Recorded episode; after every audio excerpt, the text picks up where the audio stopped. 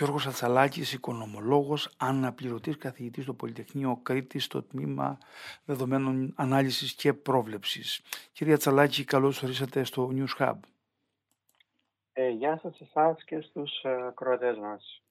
Κύριε Τσαλάκη, είχαμε συζητήσει και σε προηγούμενες εκπομπές ότι το μεγάλο πρόβλημα για την οικονομία και περαιτέρω για την ακρίβεια ήταν ο πληθαρισμός. Ε, κυβερνήσεις και οργανισμοί είχαν πάρει μέτρα ε, να τυθασεύσουν τον πληθωρισμό με την αύξηση των επιτοκίων και πάνω σε αυτό ήρθε να προσθεθεί και η ανάφλεξη που βλέπουμε όλοι στην Μέση Ανατολή με το Ισραήλ που αυτό μπορεί να σηματοδοτεί ε, μία ε, δυνητική αύξηση στις τιμές του πετρελαίου και αυτό τι μπορεί να φέρει ως εκρηκτικό μείγμα εν συνόλο.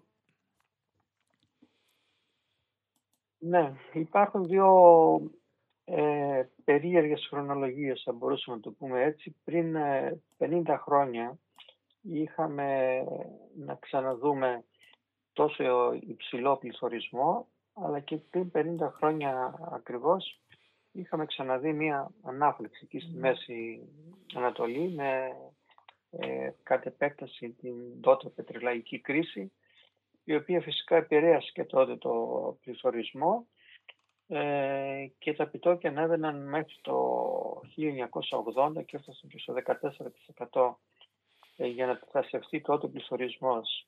Βέβαια δεν υπάρχει κάποιος παραλληλισμός αυτή τη στιγμή ε, με, αυτή, ε, με τέτοια αντίστοιχη ε, κατάσταση που υπήρξε το 1973 αλλά έχουμε μια συγκυρία να επαναλαμβάνονται οι, οι χρονολογίες και τα γεγονότα να 50 έτη. Ε, προς το παρόν η τιμή του πετρελαίου δεν έχει επηρεαστεί σημαντικά ε, να πούμε ότι εδώ και αρκετές ημέρες είχε ξεκινήσει η άνοδος του πετρελαίου, ε, έφτασε κοντά στα 92 δολάρια, κατέβηκε κάπου στα 84-85 και ξανανέβηκε ε, τώρα αυτές τις μέρες μετά τα γεγονότα στη Γάζα. Η, τόσο το Ισραήλ όσο και η Παλαιστίνη δεν παράγουν ε, πετρέλαιο, οπότε σε πρώτη φάση είναι δύσκολο να επηρεαστούν οι τιμές. Το Ισραήλ έχει κάποιες εξέδρες φυσικού αερίου και στο κοίτασμα Ταμάρ που παράγει ενέργεια η Σευρών και στο οποίο έδωσε εντολή να σταματήσουν οι εξορίξεις προφανώς για λόγους ασφαλείας αυτή τη στιγμή. Ε, η Ρωσία ενώ είχε αναστείλει τις εξαγωγές πετρελαίου ε, πριν μερικές μέρες ε, ε, πάλι πριν, πριν δύο-τρεις μέρες ε, επέτρεψε να γίνονται πάλι οι εξαγωγές. Οπότε δεν υπάρχει έλλειψη ε, πετρελαίου στην αγορά αυτή τη στιγμή εξαιτίας της κρίσης που συμβαίνει εκεί στη Γάζα.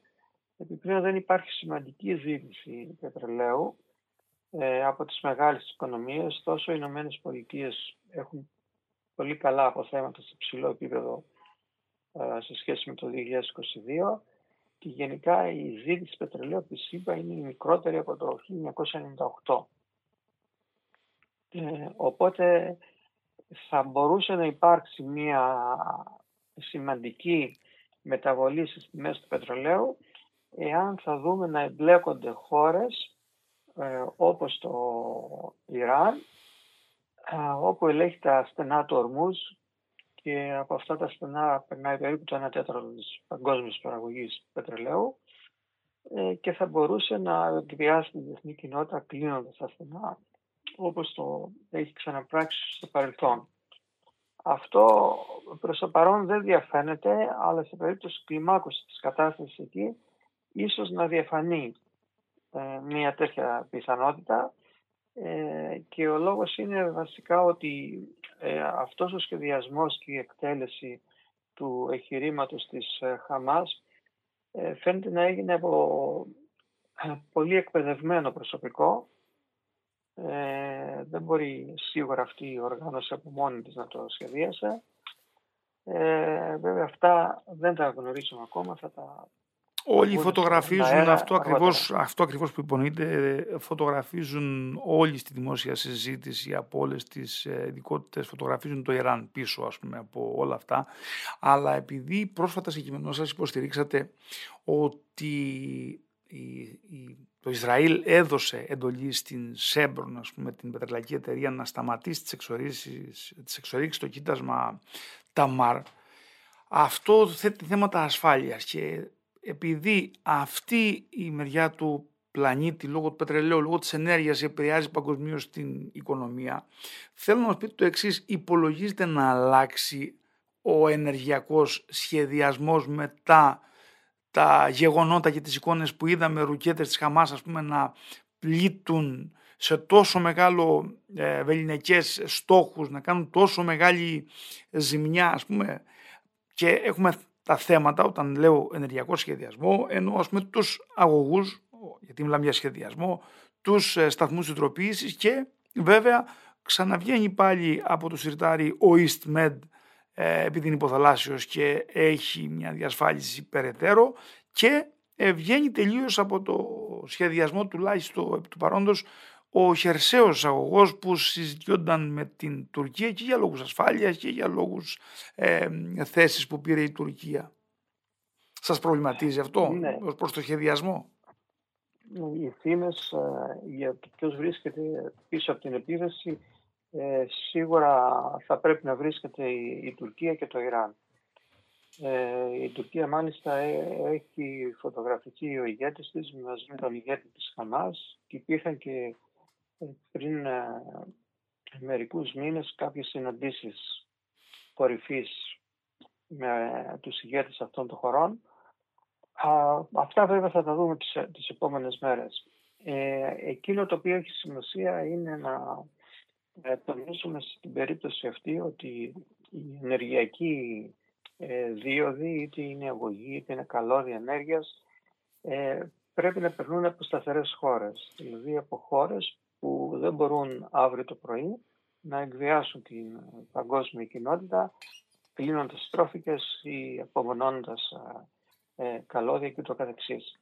Η Τουρκία τον τελευταίο καιρό προσπαθούσε να έρθει σε συμφωνία με το Ισραήλ με αντάλλαγμα να αποκαταστήσει τις σχέσεις του να αποκαταστήσει τις σχέσεις με την Τουρκία και πιθανόν και με την Παλαιστίνη να, να περάσει ο αγωγός φυσικού αερίου όχι μέσω Κύπρου Ελλάδας και να πάει στην Ευρώπη αλλά να περάσει μέσω Ισραήλ, Τουρκίας και από εκεί να πάει στην Ευρώπη. Ε, αυτό σίγουρα τώρα το σχέδιο σίγουρα θα απομακρυνθεί ε, αρκετά ε, μετά και τις σημερινές δηλώσεις του Ερτογάν που άρχισαν κατηγορία ανοιχτά και τους Αμερικανούς και διάφορα άλλες δηλώσεις που κάνει τώρα τελευταία ε, προφανώς προσπαθεί να έρθει σε μία ρήξη με την Αμερική και με τη Δύση και σε αυτή την περίπτωση αυτό θα συμβεί για τη χώρα μας θα είναι πολύ σημαντικό εάν κάνουμε τις κατάλληλες κινήσεις. Δηλαδή εμείς ως χώρα τώρα ε, της Δύσης στο τελευταίο άκρο με πολύ καλή σταθερότητα και πολιτική και γενικά με δημοκρατικούς θεσμούς της κυβέρνησης ε, θα αποτελούμε ένα σταθερό σημείο για επενδύσεις προς αυτές τις ασταθείς περιοχές και μιλάμε για την Τουρκία, Μέση Ανατολή, Αφρική. Ε, οπότε ο αγωγός, όπως πολύ εύστοχα αναφέρατε, ο EastMed ε, μπορεί να αναβιώσει ε, είτε με τη μορφή αγωγού, είτε με καλώδιο μεταφοράς ε, ρεύματος. Ε, και στις δύο περιπτώσεις τα ωφέλη για μας είναι πολύ σημαντικά. Αλλά εδώ να προσθέσουμε και αυτό που είχαμε πει και σε μια προηγούμενη εκπομπή σας, ε, για τον Ινδικό δρόμο του μεταξιού όπου είδαμε ότι η χάραξή του έγινε να ξεκινάει από Ινδία, περνάει Σαουδική Αραβία, Ισραήλ, Ιορδανία, την έρχεται Ελλάδα και Ευρώπη. Ε, ο αγωγός αυτός και, ε, και σημειωτέων, σημειωτέων, επειδή το είχαμε δείξει στην προηγούμενη εκπομπή, αφήνει απ' έξω Κίνα, Πακιστάν και Τουρκία. Ακριβώς. Αφήνει όλες τις χώρες που έχουν αστάθεια ή ενδέχεται να έχουν αστάθεια. Έτσι, την Τουρκία την αποκλεί εντελώς, πολύ σωστά είπατε. Ε, συμπεριλαμβάνει την Ιορδανία. Η Ιορδανία δεν είναι ένα απόλυτο σταθερό σημείο, αλλά ίσως με κάποιες προσπάθειες ε, μπορεί να γίνει εξ ανάγκης. Ε, δεν συμπεριλαμβάνει την Αίγυπτο, η οποία είναι μια φίλη χώρα και προς τα συμφέροντά μας, αλλά επειδή το μουσουλμανικό στοιχείο, το ακραίο μουσουλμανικό στοιχείο ε, σιγοβράζει εκεί, υπάρχουν αμφιβολίες για το τι ε, πρόκειται να γίνει στην, όσον αφορά την ε, σταθερότητα της Αιγύπτου. Ευχόμαστε να μην γίνει τίποτα ποτέ εκεί. Ε, οπότε όλους οι σχεδιασμούς βλέπουμε ότι επειδή αυτοί οι σχεδιασμοί είναι 30 ετίες και 50 ετίες ε, συνήθως, ε, το να περάσουν από σταθερά σημεία ε, έχουν πάρα πολύ μεγάλη σημασία ε, καθώς οι αναταραχές πλέον σε παγκόσμιο επίπεδο ε, τις βλέπουμε όλο ένα και περισσότερο να αυξάνονται και βλέπουμε σημαντική αβεβαιότητα ε, να υπάρχει ε, σχεδόν σε όλες τις χώρες και όλες οι χώρες αναζητούν τώρα την ενεργειακή ασφάλεια και την επισητιστική ασφάλεια όπως είχαμε τονίσει πάλι σε μια παλαιότερη εκπομπή σας. Αυτό είναι ένα ζητούμενο το οποίο ε, επειδή δεν του δίναμε τόσο μεγάλη σημασία στο παρελθόν, ε, τα πρόσφατα γεγονότα, ε, ο πόλεμος ε, στην Ουκρανία, αυτό που είδαμε τώρα εδώ στη Μέση Ανατολή, όλα αυτά χτυπούν καμπανάκια ότι η ενεργειακή ασφάλεια πρέπει να είναι πολύ μεγάλης σημασίας, διότι χωρίς ενέργεια δεν κάνουμε ούτε μία ώρα.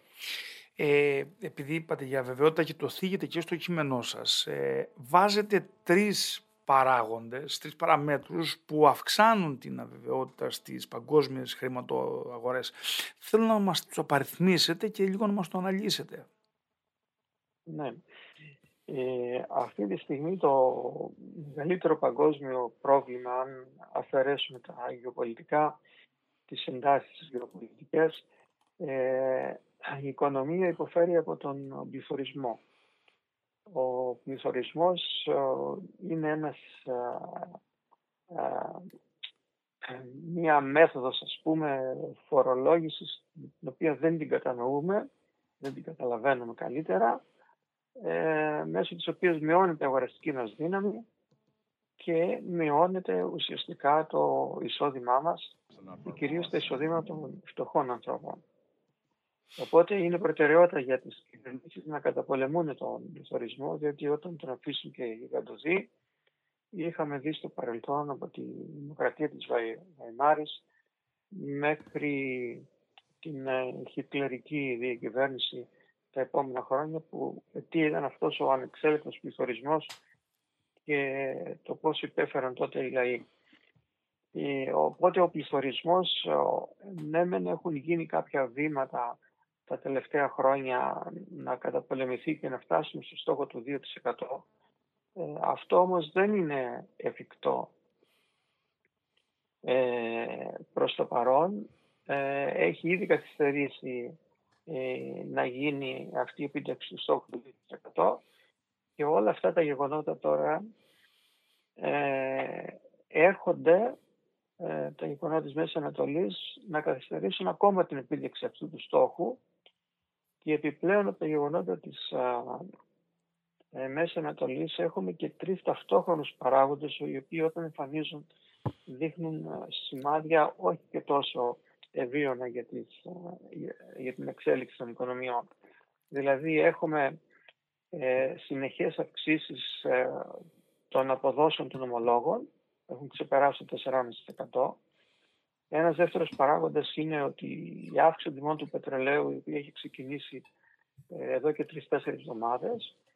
Και ο τρίτος παράγοντας είναι η αύξηση της ισοτιμίας του δολαρίου, το οποίο συνεχώς ενισχύεται τον τελευταίο καιρό.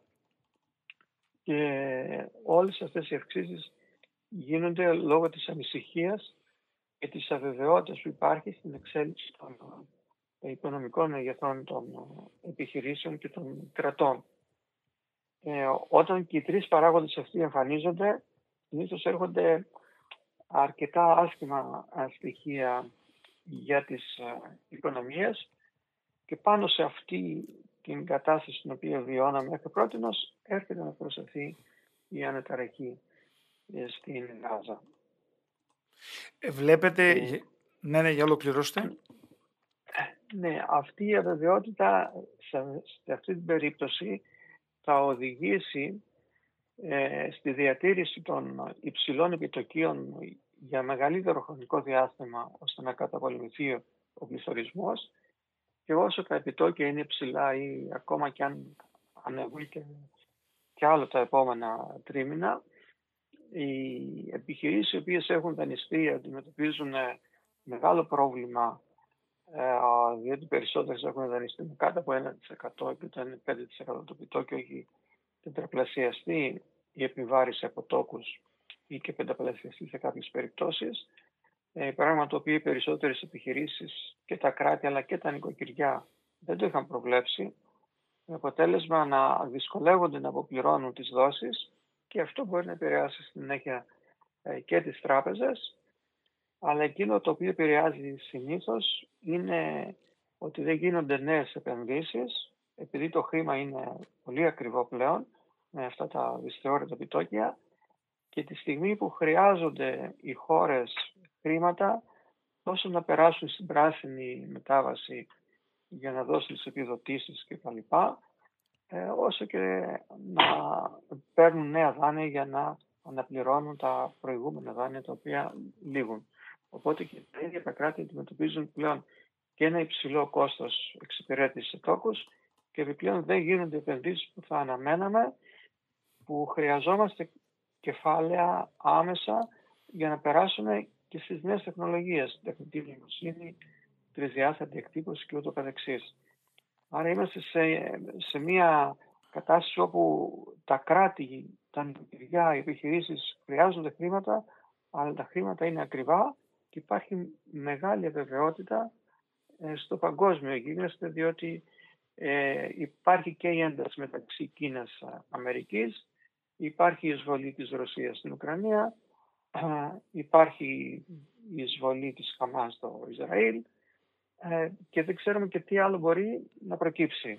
Προλάβατε την, την, την ερώτηση την πρώτη τελευταία γιατί αυτό ήθελα να δούμε λίγο πώς αυτό δηλαδή ε, που αναλύουμε μάλλον που αναλύεται, που λέτε ότι ε, ας πούμε η αύξηση των επιτυχίων δεν είναι μόνο που θα δούμε ε, μια διαφορετική τιμή στα είδη πρώτης ανάγκης και αυτό με τη σειρά του επηρεάζει και άλλα πράγματα, αλλά και αυτό που λέτε ότι καθυστερεί ας πούμε, η έρευνα στις νέες τεχνολογίες, βλέπουμε ότι αυτό επηρεάζει μια σειρά πραγμάτων. Για το τέλος τώρα κράτησα ε, λίγο επειδή το, το θίξατε, ε, πώς αυτό θα μπορεί όλο να επηρεάσει τις εφοδιαστικές αλυσίδες; Γιατί μιλήσατε για επιστηστική κρίση που αυτό εμπολίζει οφείλεται σε αυτό. Ναι, οι υποδιαστικές αλυσίδες ήδη βλέπουμε ε, όλο ένα και περισσότερο οι, οι χώρες της Ευρώπης ε, αλλά και η Αμερική να αναζητούν ε, υποδιαστικές αλυσίδες εγκύτερα στα σύνορά τους. Δηλαδή είδαμε πρόσφατα ότι το Μεξικό έγινε μεγαλύτερος εξαγωγέας προς τις Ηνωμένες Πολιτείες και ξεπέρασε και την Κίνα. Δηλαδή η ΙΠΑ για πρώτη φορά εισήγαν περισσότερα αγαθά από το Μεξικό παρά από την Κίνα. Ε, η, η μείωση αυτών των αποστάσεων και κυρίως η παραγωγή τέτοιων προϊόντων που εισάγονται από τις δυτικές οικονομίες σε φίλιες χώρες ή σε χώρες που έχουν σταθερότητα, ε, κυβερνητική σταθερότητα ε, κυρίως μιλάμε, ε, είναι μια νέα τάση η οποία θα τη δούμε να επαναλαμβάνεται ε, και να αποκτά και ένα μεγαλύτερη σημασία και σε αυτό η χώρα μας μπορεί να παίξει ρόλο όπως προαναφέραμε ε, επειδή είναι μια χώρα σταθερού περιβάλλοντος. Και έτσι μπορεί να προσελκύσει μια σειρά επενδύσεων από αυτές που φεύγουν από ε, χώρες οι οποίες ε, έχουν ε, αρχίζουν και διαφαίνεται ότι πρόκειται να δημιουργήσουν ε, προβλήματα καθώς ο εθνικισμός τους, οι φιλοδοξίες τους, τα, πολιτικά συστήματα που έχουν ε, τα βάζουν υπεράνω από την ευημερία των λαών και είναι πολύ εύκολο για αυτούς να καταφύγουν σε πολέμους, σε απειλές ε, και αυτό μας το δείχνει κυρίως ότι οι χώρες αυτές όταν έχουν ε, όταν αποκτήσουν κάποιο πλούτο από το εμπόριο ή από οποιοδήποτε άλλο τρόπο ε, αυτό το πλούτο δεν τον αφήνουν να διαχειριστεί στο λαό τους, το κάνει εξοπλισμούς. Οπότε οι χώρες που εξοπλίζονται και κρατάνε το λαό τους ουσιαστικά σε πολύ χαμηλές συνθήκες για να δίνουν τα χρήματα στους εξοπλισμούς είναι χώρες επικίνδυνες όπως είχε πει ο Θουκυδίδης πριν 2.500 χρόνια διότι όταν απειληθεί το καθεστώς τους ε, από κάποιο, με κάποιο τρόπο ε, το πρώτο που θα κάνουν είναι να επιτεθούν στον γείτονά τους. Και εμείς το ζούμε, αυτή την απειλή τη ζούμε καθημερινά. Μάλιστα. 100% και το σημαντικότερο βέβαια από όλα που κρατάω και πάνε να κρατήσουν και οι ακροατές είναι ότι υπάρχει μια αλλαγή μοντέλου. Και αυτό έχει να κάνει σίγουρα και με το κόστος, αλλά και με την αμεσότητα και την πρόσβαση λόγω αποστάσεως στα προϊόντα. Κύριε Θαλάκη, ήθελα να σας ευχαριστήσω θερμά για την ανάλυση σας και να ανανεώσουμε το ραντεβού μας. Γεια σας. Και εμείς σας ευχαριστούμε πολύ. Γεια σας.